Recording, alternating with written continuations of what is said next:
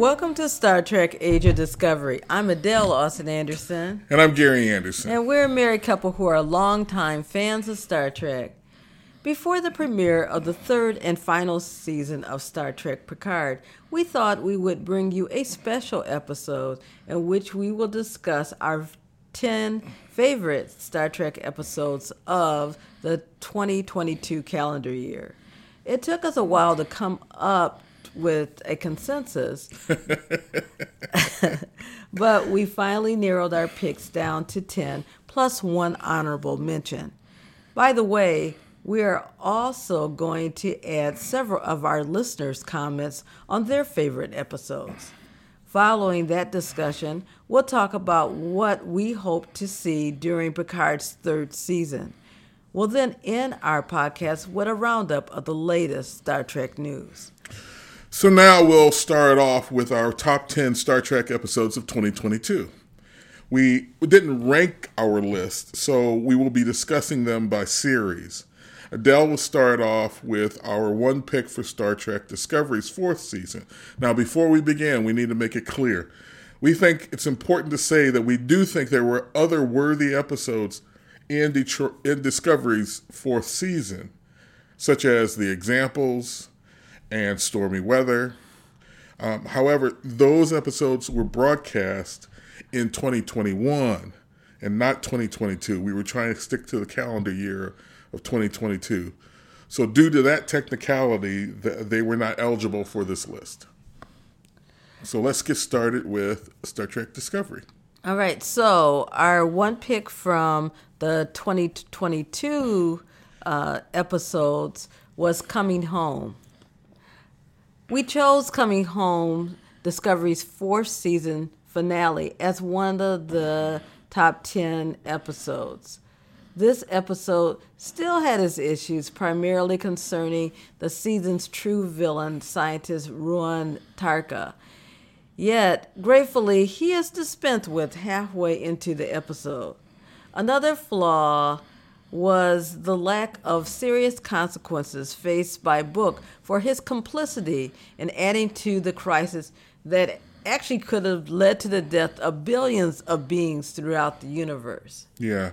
Yeah, one of the things that got us bothered about that the the tail end of the season was how the chase after Tarka and Book was so reminiscent of the slow chase of after O.J. Simpson in the white Bronco. It kind of dragged on for quite a long time. Oh, yeah, definitely. However, this episode made the top 10 list for three reasons. The episode's theme of our interdependence on each other cannot be overstated. On our own planet, we're currently living with the consequences of the human effects on climate change. Increasing our carbon footprint has consequences for insects, birds, and other animals that depend on plants in one way or another. We know that if we don't identify and practice ways to decrease our negative impact on the climate, we'll be resigning future generations to a dire fate. Second, watching the episode for this critique, I was once again taken by the pairing of Admiral Vance and Tilly in a series of very smart, thoughtful, and yet intimate scenes. When Vance opened the door to discuss any regrets, Tilly took the moment as an opportunity to inventory her many blessings. That was evidence of a more mature Tilly than the one we remember from the first two seasons, and appeared to be an outgrowth of her experience mentoring Starfleet cadets in season three and into four. Finally, I want to give voice to comments by listener Ramona Lucius, who I wholeheartedly agree with. She writes The relationship between Book and Captain Michael Burnham is a love story told through absence and intimate knowledge of each other. This specific episode held a scene that gave her a new experience as an audience member. You know the scene that I'm talking about. This is what she's saying. Uh, if you grew up loving science fiction and never seen yourself in command. Now, Ramona doesn't specifically state which scene she is referring to. However, I think it has got to be the one when Book is being transported off his doomed ship to the Discovery, but his signal is so weak that Discovery loses it and Book is presumed dead. Tears begin streaming down Burnham's face as the full realization of what has happened overcomes her.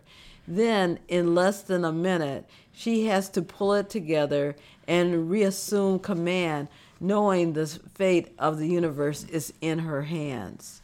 Kudos to Sonequa Martin Green for another stellar performance.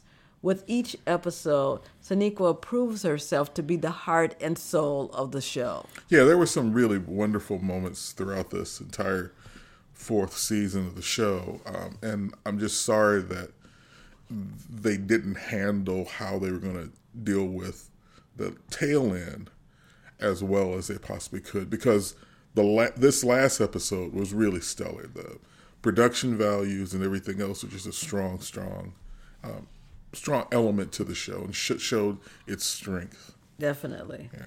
So let's move on to Star Trek Prodigy. For 20 episodes, Prodigy entertained us with a show designed to introduce Star Trek to a younger audience. What was the result? They gave this new audience what the original series gave me as a kid the hope that humanity could eventually overcome its fears and prejudices, the same ones that we deal with today. But Prodigy did it by introducing us to a diverse group of young people seeking to live their best lives in pursuit of their own dreams. Listener Mark Hyland actually shared his thoughts. A big surprise to me was the premiere of Prodigy, which I expected to be just for kids, and it definitely had plenty to keep the adults entertained as well. Very well done animation, as well as writing, acting, and direction. To top it off, more returning characters from Voyager and the Next Generation, and delightful new ones, including a Medusan and a Tellarite engineer. In fact, the only human on the bridge is the holographic Catherine Janeway, which is unique. Mentored by the holographic persona of a Starfleet officer who embodied the values of Starfleet was founded on, Dal Gwyn, Jankom Pog, Rok-Tahk, and Zero grow more than they thought possible. Now let's look at some of the episodes of Prodigy. Yeah. My pick was Time Amok. It illustrated a milestone in the character's growth and development into a cohesive, interdependent team in the in the series. After performing poorly on their first first contact mission, Holo Janeway sought to demonstrate the importance of collaboration and, and appreciating the unique approaches to problem solving that each one of the characters could bring. A lesson Janeway couldn't get across in her holodeck simulation about safely crossing a river with a sack of grain, a chicken, and a fox. Their early attempts ended in failure because they didn't take the exercise seriously. And after drifting into a tachyon storm, the crew was fractured in time, displacing each member into a different temporal phase where time passed at different speeds. On top of that, the storm triggered a warp core breach, leading to the destruction of the ship and everyone on board. Now, when the outcome of fixing the warp core became life and death, they all realized they had no choice but to rely on each other and to solve their collective problem. By using their diverse talents and experiences, each crew member contributed to the solution. Now, Janeway served as a mentor and provided continuity and information between each crew member. Jankom Pog was the first to identify the problem and what needed to be addressed in order to stabilize the warp core. Zero created the schematics for the warp core matrix to share them with the other members who were not technically back, uh, strong. And Dal built the original matrix device. And Gwyn stopped Dreadnought from gaining control of the ship and recorded a game changing message that inspired Rok-Tahk. And then Rok-Tahk taught herself over time the relevant science related topics to build the warp matrix and connect it to the protostar engine to stabilize the warp drive. Her actions of believing in herself first that she was capable of doing that and then executing saved the ship and the lives of her crewmates. Time Amok also provided both Dal and Rok-Tahk opportunities to show some level of growth. In this episode, Rok-Tahk goes from being seen as useful only because of her size and strength to showcasing her ability to master high level science and engineering techniques. She saves everyone by believing in herself and refusing to give up. Also, out of frustration at their failure, Dal openly admits to the Holo Janeway hologram that they weren't Starfleet cadets. This is the first time she he fesses up about who and what they are and what how they've acquired the protostar. His confession was a necessary step towards building a relationship based on trust, transparency, and honesty. All right, so I'm going to talk about Mind Walk the body switching episode between Dal and Vice Admiral Janeway was a fun and imaginative episode that included a few surprises. The main reason for the success of this episode rests on the performances of Brett Gray and Kate Mulgrew, switching characters to portray Vice Admiral Janeway and Dal, respectively. There are so many things that could have gone wrong with this idea. Yeah. The episode could have been hampered by the fact these actors don't regularly rehearse with one another. Right. In addition, you are recorded separately. Because of that, you aren't able to play off of how other voice actors are speaking. Thankfully, none of that had a negative impact on the voice performances. Both Mulgrew and Gray played their new roles to sheer perfection. Capturing the cadence and unique speech patterns of another actor is difficult as it is. Laying that responsibility on top of their storytelling duties highlights the difficulty of that task.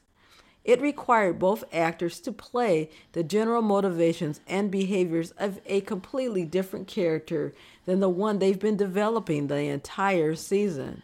In addition, Mulgrew has to play Holo Janeway with a different set of emotional reactions than the Admiral would have. Both Janeways feel different and distinct, even in a scene where they have a lengthy exchange. Each performance had to be convincing in portraying who Janeway and Dal were at that moment in the story. One is captured while the other is attempting to avoid capture. Gray had to convey the command and reasoning of a seasoned Starfleet officer, while Mulgrew had to present the confusion and anxiousness of a young orphan unskilled in hiding his emotions well. It required greater attention to how actors use inflection and tonality when they speak. Kate Mulgrew has been acting professionally since the 1970s, so this shouldn't have been too difficult for her to accomplish. But Brett Gray is a young artist. He hasn't even concluded his first decade as a professional actor. His ability to portray a confidence beyond his years was impressive. Obviously, congratulations should also go to the show's voice director, Brooke Chalmers. The actors must have relied heavily on his instruction to ensure they captured everything the script needed in their performances. Yeah, that was that was an outstanding episode. Okay, let's go on to our third and final episode of Prodigy, and that's um, the season finale, the two-parter Supernova. The two part season finale was a fitting conclusion to the season's story and provided a wonderful setup for season two. Um, Supernova Part 1 was a thrilling and jam packed um, installment of the show. The, the main thrust of the story featured our heroes exhausting almost every imaginable course of action as they try to stop Ascencia and the living construct from initiating their mission leading to the complete annihilation of Starfleet. The genius of the Vau N'Akat's plan was built upon using Starfleet's natural openness against itself. It allowed a simple response to a ship's hail to serve as the way a deadly command virus is delivered, overriding the controls of any responding Starfleet vessel. That debris field that we saw from the destruction of the ships turning on themselves and shooting at one another was quite reminiscent of the aftermath uh, from Wolf 359, if you remember from the Best of Both Worlds, and what was left of the Starfleet after the Klingon War during Discovery's first season. Next season, it would have been helpful for it would it will be helpful for the show to acknowledge that portion of their fleet has been destroyed and must be replaced. And so Starfleet won't be in the strong position that it had been prior to that. That's right. In Supernova Part 2, the journey of this first season of Prodigy concludes with a decision that is the only right decision, which is to destroy the protostar in order to give Starfleet a fighting chance of surviving the living construct's assault. Once again, the season finale episode highlights the growth of Dal, Gwyn, Rok-Tahk, Jankom, and Zero from where they were at the end of Time Amok. Having learned the importance of working together with a shared confidence that they can solve the problem that's, that's confronting them, they earn the admiration of Starfleet as evidence of being accepted as cadets, even if it is on a provisional basis and under the supervision of Vice Admiral Janeway. Their next mission, I'm sure, will be to rescue Chakotay. Oh, yeah, definitely. Okay, so we're going to move on to Star Trek Lower Decks. The series' third season tended to be inconsistent in quality and still uncertain about the character arc for Mariner. Yet, there was one episode that stood out above the rest this season. Now, it's, it's going to be clear that I'm extremely on brand by saying the one episode I like that that I thought was the best of Lower Deck season was Hear All, Trust Nothing, the DS9 episode. The first time DS9 characters and circumstances have been featured in any of the modern Trek series has been in Lower Decks. And, and I'm not talking about the Prodigy scene where we have recordings of Odo playing. I'm talking about the characters being portrayed in a story, recording new information and presenting it um, as part of the storyline. Lower Decks offered us another solid episode with Hear All, Trust Nothing. It was a loving return to DS9 and that captured some of the charm and a lot of the detail of the beloved series.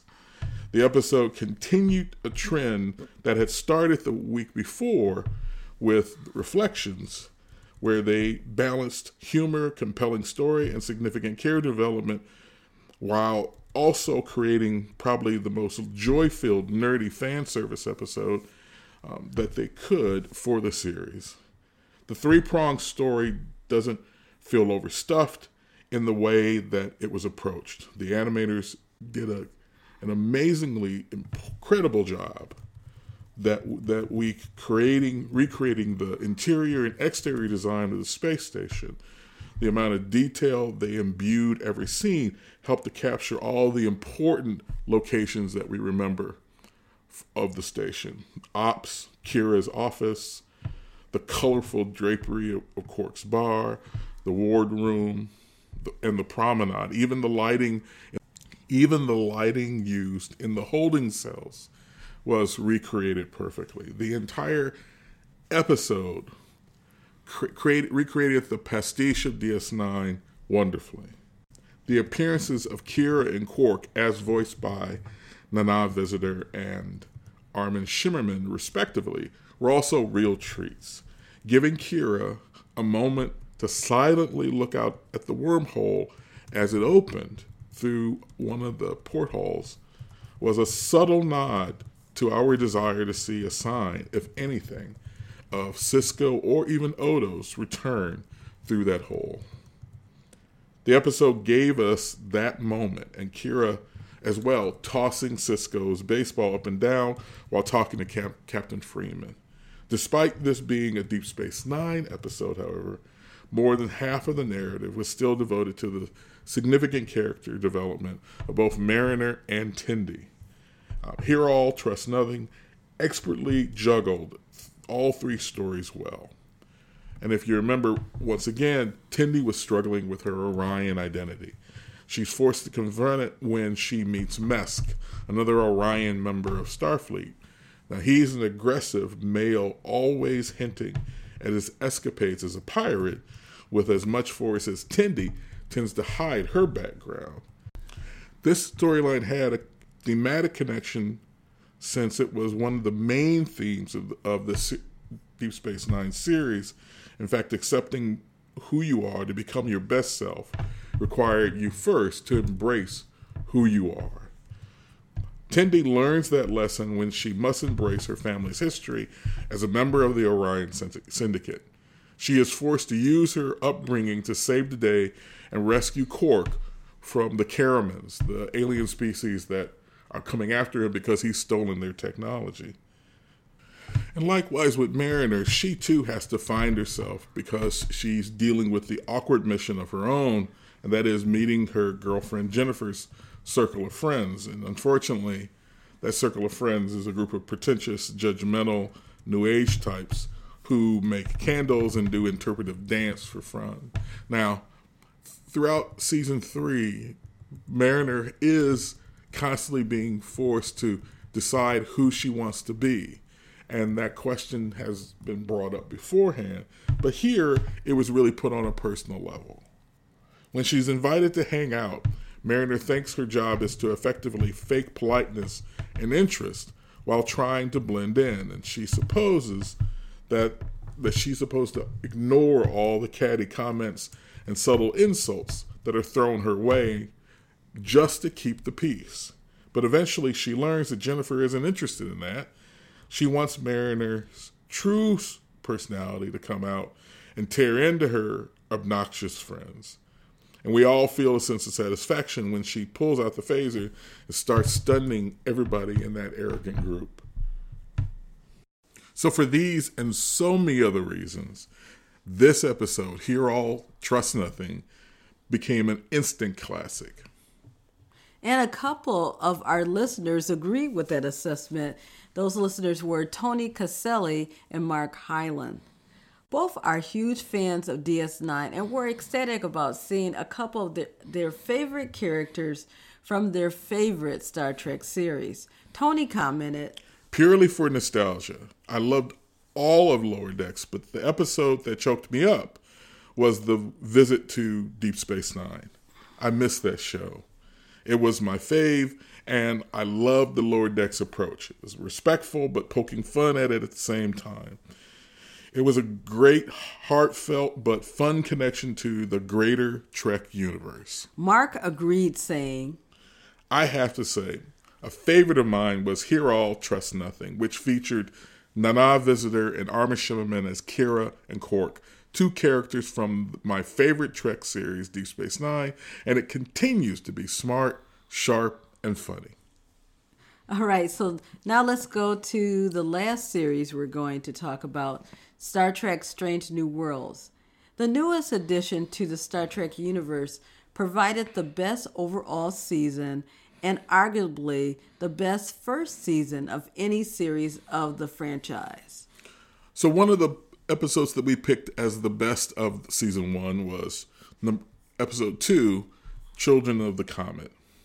The second episode of Strange Worlds' inaugural season was another entertaining adventure for this prequel series. It introduced us to a new alien species, providing new background information on the character we think we've known for 56 years, and showed up showed us a Starfleet captain struggling with an ancient debate.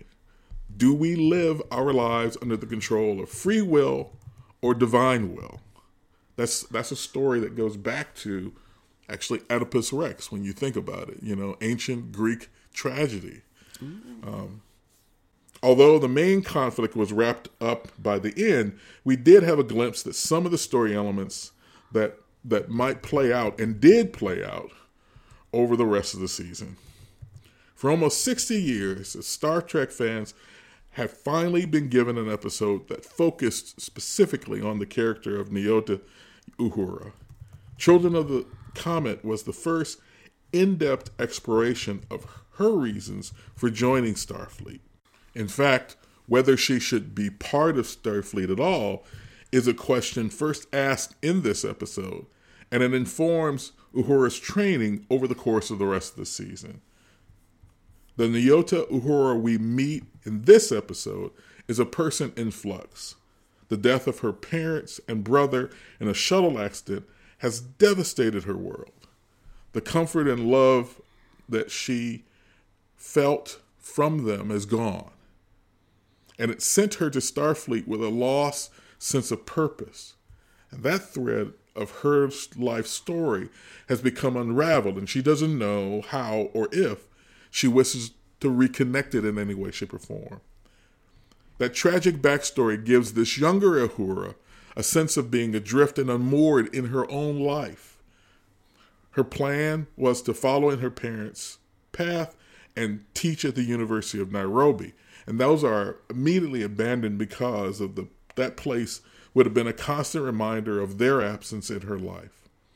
So ironically, Uhura tells her captain and crew mates, people who have fought hard to get to the positions to be part of the crew of the flagship of the Starfleet, that she's here simply because she remembered that her grandmother talked fondly about her career as a member of Starfleet.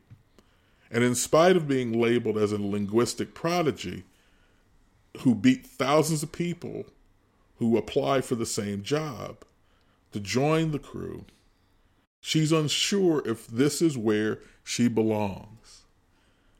The introduction of the alien species known as the Shepherds provide a counterpoint to Uhura's quest where she is troubled by questioning the shepherds, live a life of certainty grounded in faith, where we witness a character wrestling with the path they should take. The shepherds are people who are walking by faith and not by sight. Uhura is able to decipher the information that they are brought back from the comet, the device that they actually have to deal with for the majority of this episode, and she concludes that the musical notes create an image when formatted it, matches the events that transpired when Spock used the shuttle to break off a portion of the comet to change its trajectory. Since the data had been captured hours before Spock executed his plan, it's hard to conclude anything other than that the path of the M'hanit was in any way but preordained. Now, we know that some fans of Star Trek believe religion has no place in this franchise, but that's a misreading of the facts. The belief in a spiritual power greater than man has been present in Star Trek since the second pilot of the original series. Much like Uhura does in, in the episode uh, Bread and Circus in the original series.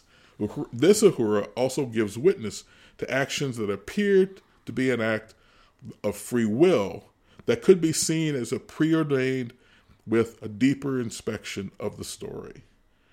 Her quest to identify a sense of purpose will continue throughout the season, resolving in the second to the last episode of it. Yeah, and I just wanted to add on the religion part in Star Trek. Um, some people uh, will say, "Oh well, um, Roddenberry was irreligious," or some people even said, "Oh, he's an atheist," but that's actually not true. Uh, even though um, uh, he grew up in like a in the in a church that followed the Southern Baptist Convention, um, that definitely wasn't the way he felt later on in his life, but um, he did feel that um, there was a spirituality. He just no longer believed in organized religion. And I think we also need to um, divorce ourselves from the notion that everything that is Star Trek came from the fertile brain of Gene Right, Roddenberry. right. In fact, some of the best things in Star Trek are were ne- were something he never even thought of. Right. That he got credit for. He got credit for Right. You know, I mean, the entire characterization of Spock is more or less a, f- a formation of ideas from DC Fontana Right. than it is from any other writer that was connected to that that show. Exactly. So anyway, um, but that's neither here nor there. I think that the this episode really is both a wonderful addition to the life and history of Uhura as a character, and it also presents us with a really challenging philosophical epi- um, a dilemma that is something that has been in dramatic fiction for centuries. Yes. Okay, so I'm going to talk about Memento Mori, which I just really enjoyed. You know, watching these episodes again, I just really was engaged in this. So Star Treks are reintroduced to the Gorn in this episode. However, this version is far scarier, intelligent, and powerful than the laughable depictions uh, that you found in the original series and uh, in Star Trek Enterprise. Well, and also they're faster. They're faster, much faster. In fact, we don't even get a glimpse of these foes, um, even when we visit one of their breeding planets. Repeated viewing of this episode does not diminish the tension as it takes on the classic cat and mouse ambiance of a wartime submarine story. Here's why uh, you've got to commend the writing staff for creating such an engaging, empathetic, and resourceful commander in the form of Captain Christopher Pike. Unlike most character depictions in the original series, the characters of Strange New Worlds do have memories. In, in Memento Mori, the writers exploit the fact that Captain Pike's life and death decision making must be influenced by the knowledge of his own fate.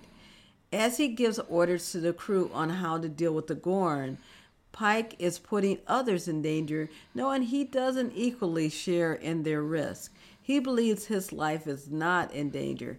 However, instead of behaving recklessly, this has made him take far more calculated risks. Pike's every thought goes directly to protecting his crew and surviving colonists in his charge. By example, Pike seeks to establish unique connections with key members of the crew, as a ship's captain should. One example is the nice relationship developing between Ortegas and Pike. Yeah, yeah. He's familiar with many of her arrogant claims about herself. Also, Pike has seen her drop that cocky exterior as the gravity of a situation intensifies. He understands when to enable her wild child traits as much as he sees when she needs reassurances. If not from him, then from another officer.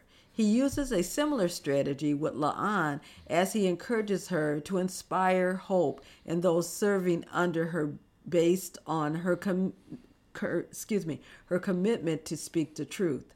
Pike tailors his approach specifically to the crew members he's dealing with. Like Sonequa Martin Green, Anson Mount's portrayal of Pike has made him the heart and soul of the series.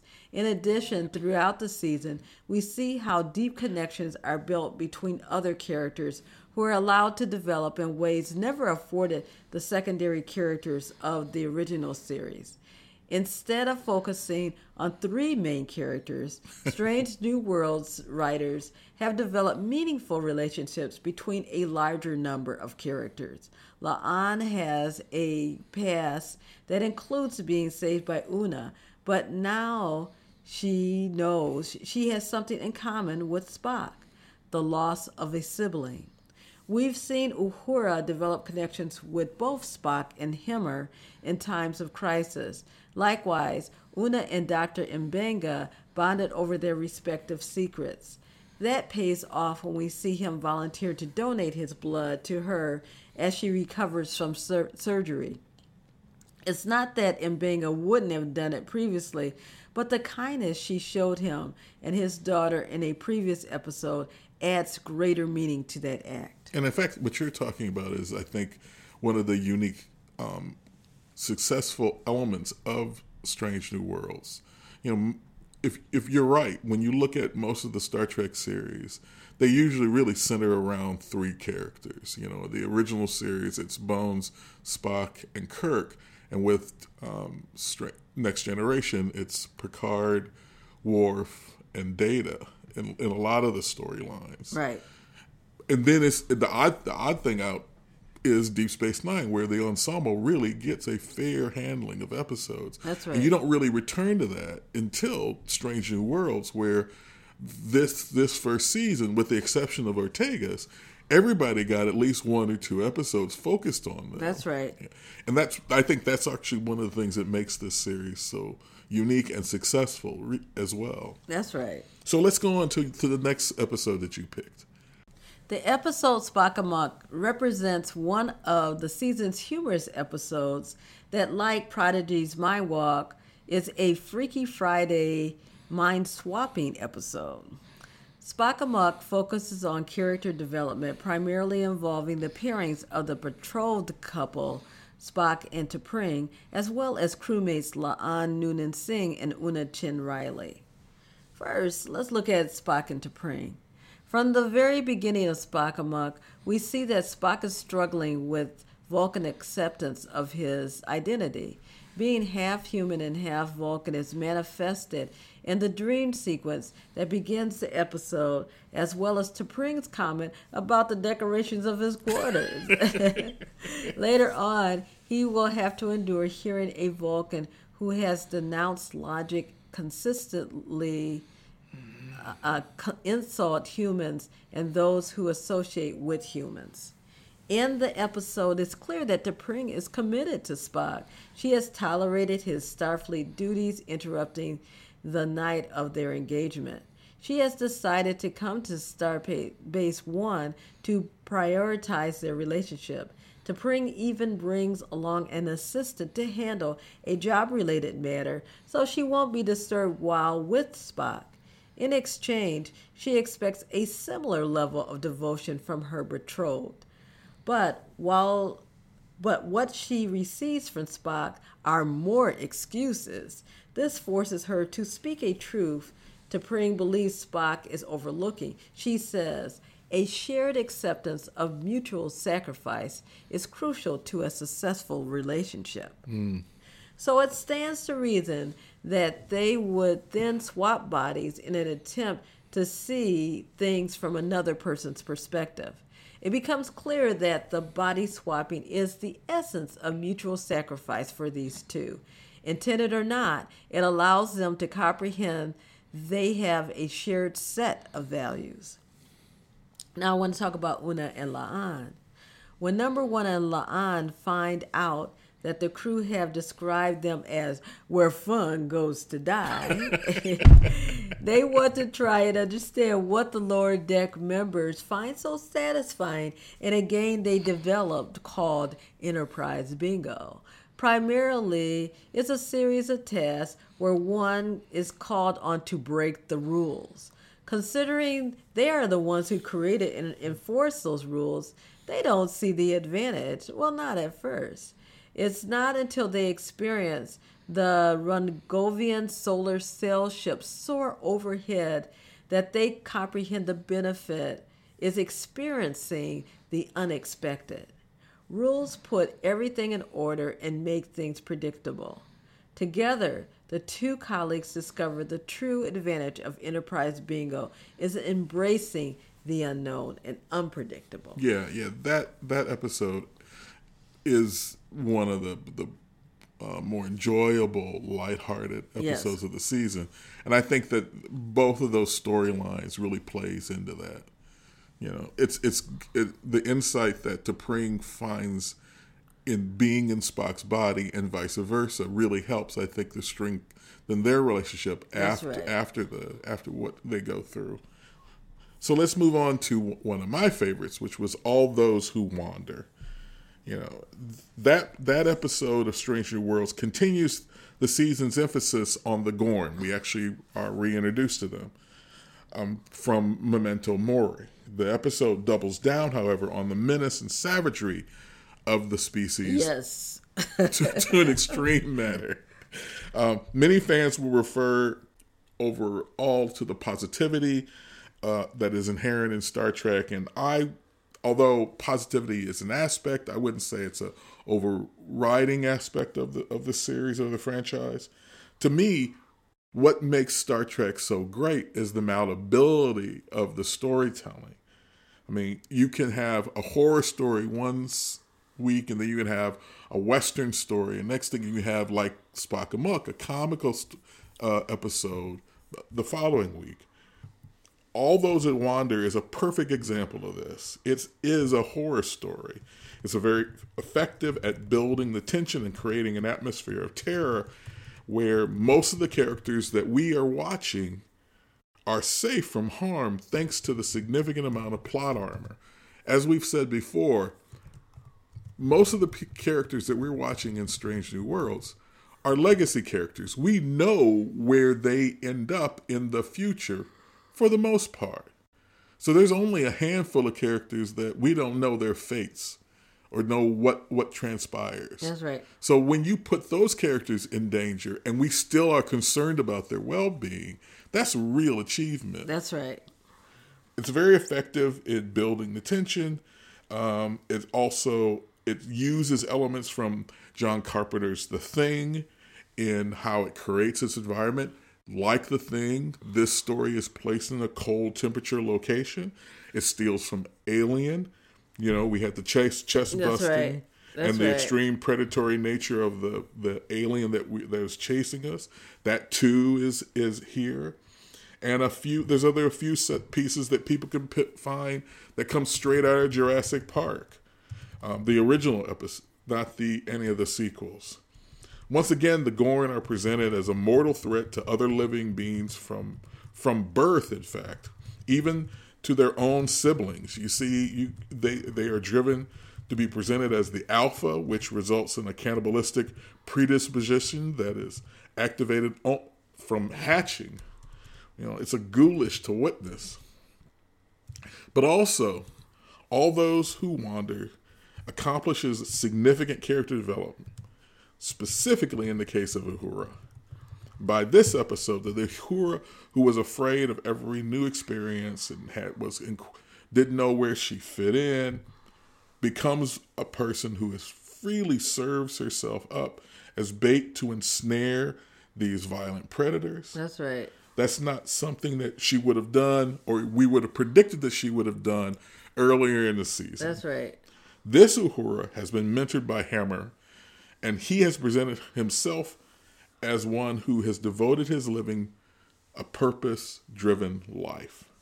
And she has adopted that same philosophy by this by this episode.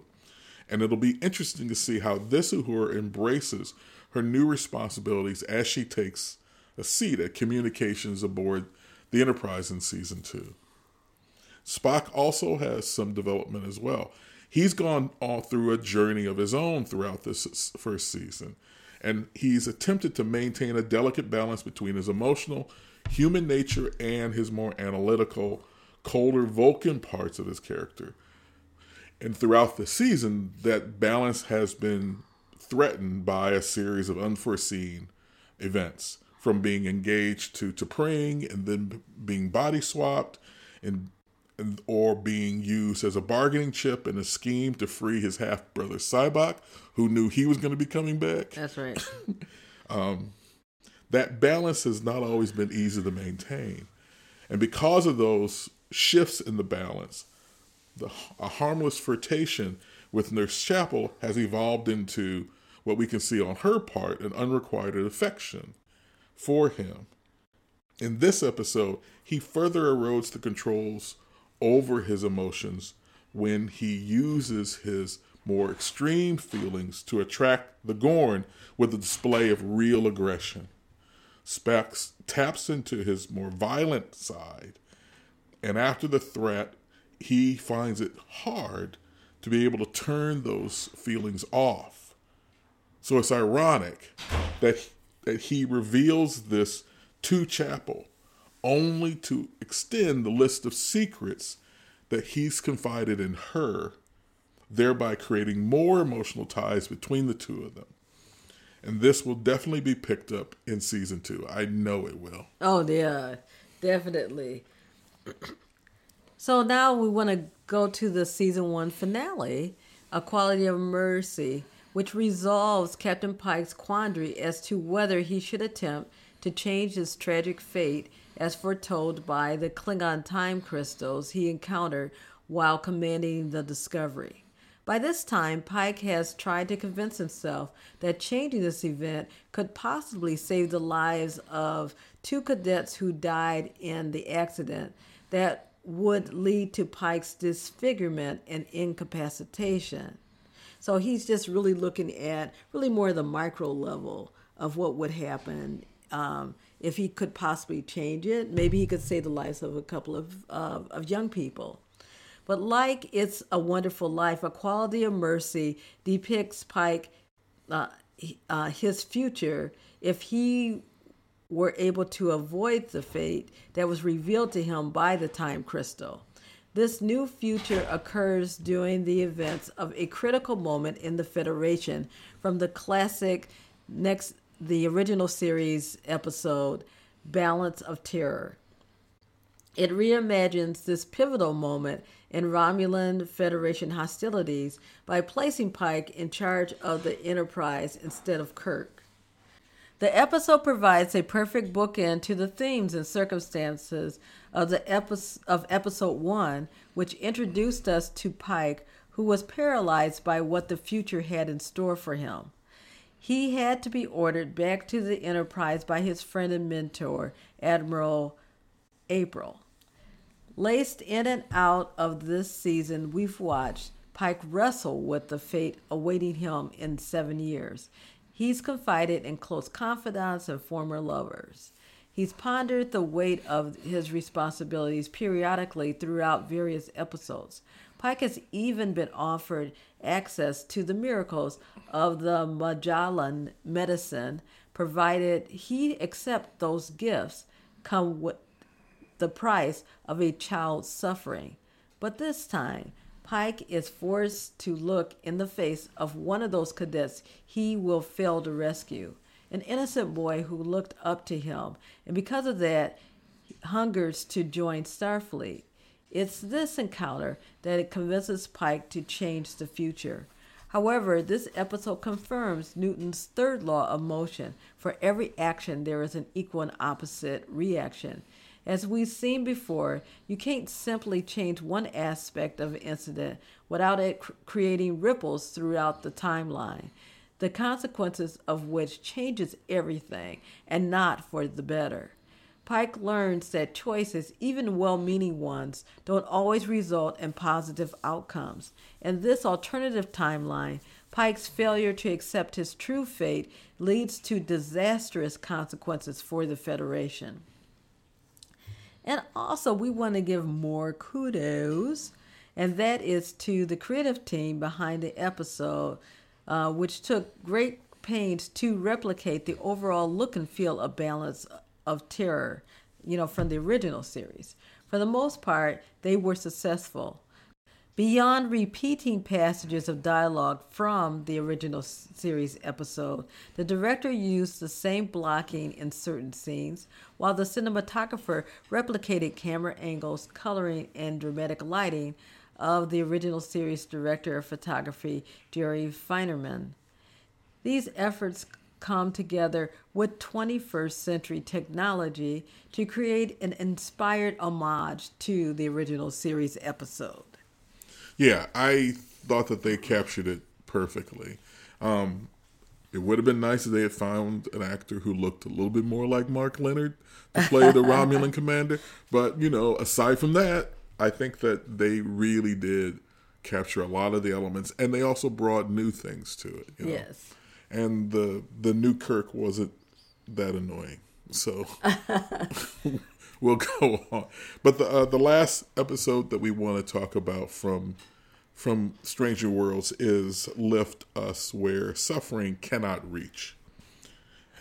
We want to add this as an honorable mention, um, although we didn't choose it for our uh, out of our top 10. We did think it was a significant episode and it really, again, tackled with a really meaty, difficult um, philosophical story. Lift Us Where um, Suffering Cannot Reach, as recommended by listener Tony Caselli, was um, wonderful because it, it's been said that science fiction isn't always about the future, but rather about the present.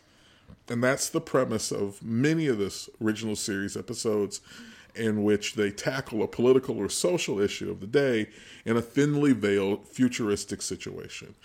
Um, in Lift Us Where Suffering Cannot Reach, the story is also an allegory of our present day conditions. The moral dilemma is that all of the benefits of the Majalan society are sustained by the suffering and the eventual death of a child. No one seems to understand that it's a price too high to pay. Tony commented on this episode by saying, Felt like a classic original series or next generation episode. Us Where Suffering Cannot Reach uh, is such a great exploration of tolerance, other culture, and the question of what atrocities do we embrace for comfort and stability. We do that here on Earth now in many mm-hmm. ways. And that episode really made you think about that. And it made me love Pike even more. Oh, I agree with you, Adele. And the sadness about this episode is that when Pike comes to the realization of what's going on and he attempts to intercede and try to save that child, and he realizes that his actions will change absolutely nothing. Right. That he's powerless. Yes. And he just has to walk away. It is so e- deflating. It's, Yes. You know, it's so challenging. So, but but that's actually some of the makes what makes it so poignant an episode. It's moments like this in episodes like these that illustrate why we have been watching Star Trek our entire lives. That's right. Star Trek hasn't always been perfect. Occasionally, shows in the franchise have reflected the offensive racism, misogyny, and moral laziness that the series have been known for critiquing over time. But at its best, Star Trek has always shown us humanity's possibility of creating a better world built on valuing one another rather than exploiting each other. Now, you probably have noticed that we didn't have any episodes coming from Picard. so, listeners to the podcast are, should be well aware of our disappointment with both season one and season two of that series. Now, we won't take time to recount our criticisms. That's been well documented. Yeah. But l- let us just be said that we've seen Patrick Stewart give far greater performances with much better material Yes. on other occasions. Yes. And we believe that the franchise is capable of delivering a product worthy of its cast and production team and also us, our the dedicated fans. Yes. And whether that will happen will we will soon see with Picard season 3 beginning on Thursday, February 16th. The third and final season of Picard will reunite all the major cast members of the Next Generation series, with the exception of Wil Wheaton, who played Wesley Crusher. If you thought there was any ambiguity about the focus of the season, you need to look no further than the title of the first episode called Ta-da, The Next Generation. Ironic. There are high expectations the season will provide a fitting conclusion to the story of that series characters, much the way the film Star Trek Undiscovered Country served the original series cast. And, And, and then they came back. A couple of them came back for generations, but you know we will ignore that. we'll ignore that. Overall, from what we've heard, um, reviews have been positive from the from viewers and and critics who have received screeners of the episodes in advance or who went to the season premiere just this past week. Of course, they have been prohibited from including any spoilers in any of their comments, but they have spoken to really strong, positive reaction to the storyline that they that was presented. But we would like to share an excerpt of one of those reviews from Daily Star Trek news writer T. Ricks Jones, who writes The way television shows are written has changed over the last 45 years, adapting to audiences' evolving sensibilities. So too have the next generation characters who have changed, some growing apart, others subscribing to a new belief system. The changes won't be for everyone, and that's okay. But for my money, this is the best season of Star Trek Picard. It's nice to see my old friends together again after 20 years, seeing them as they see each other with a new perspective. If this is the end of the Next Generation cast adventures, is it a good send off? I can't answer that without viewing the remaining episodes of the season, but from what I've seen so far, it's a good start. So, what Adele and I have done for Picard is we've come up with a list of our hopes for this final season. Yes. And I'll go first. Okay. That there is no mention of Picard being an android. No. and that plot twist well, has been incongruent with Picard's character and, for the most part, proved to be extremely inconsequential to the storyline that's been developed since the end of season one. Yes. Okay, secondly, we hope that they disregard any notion of a romantic relationship between Laris and Picard, which last season seemed forced and ill conceived. Like many fans, we did not understand why the second season dealt with Picard not being able to maintain any deep relationships, yet there was no mention of his involvement with Dr. Beverly Crusher. Apparently, the Crusher Picard relationship will be dealt with this season, and we hope is done in a satisfactory way. Yeah. Number three, we want all of the next generation characters and Seven of Nine and Raffi to have meaningful story arcs and interactions so that we don't see anybody being abused or wasted or feeling, you know, underused. And we specifically, specifically don't want to see Raffi either drugged out or dealing with some horrifically emotionally traumatizing experience for 10 episodes. That's right.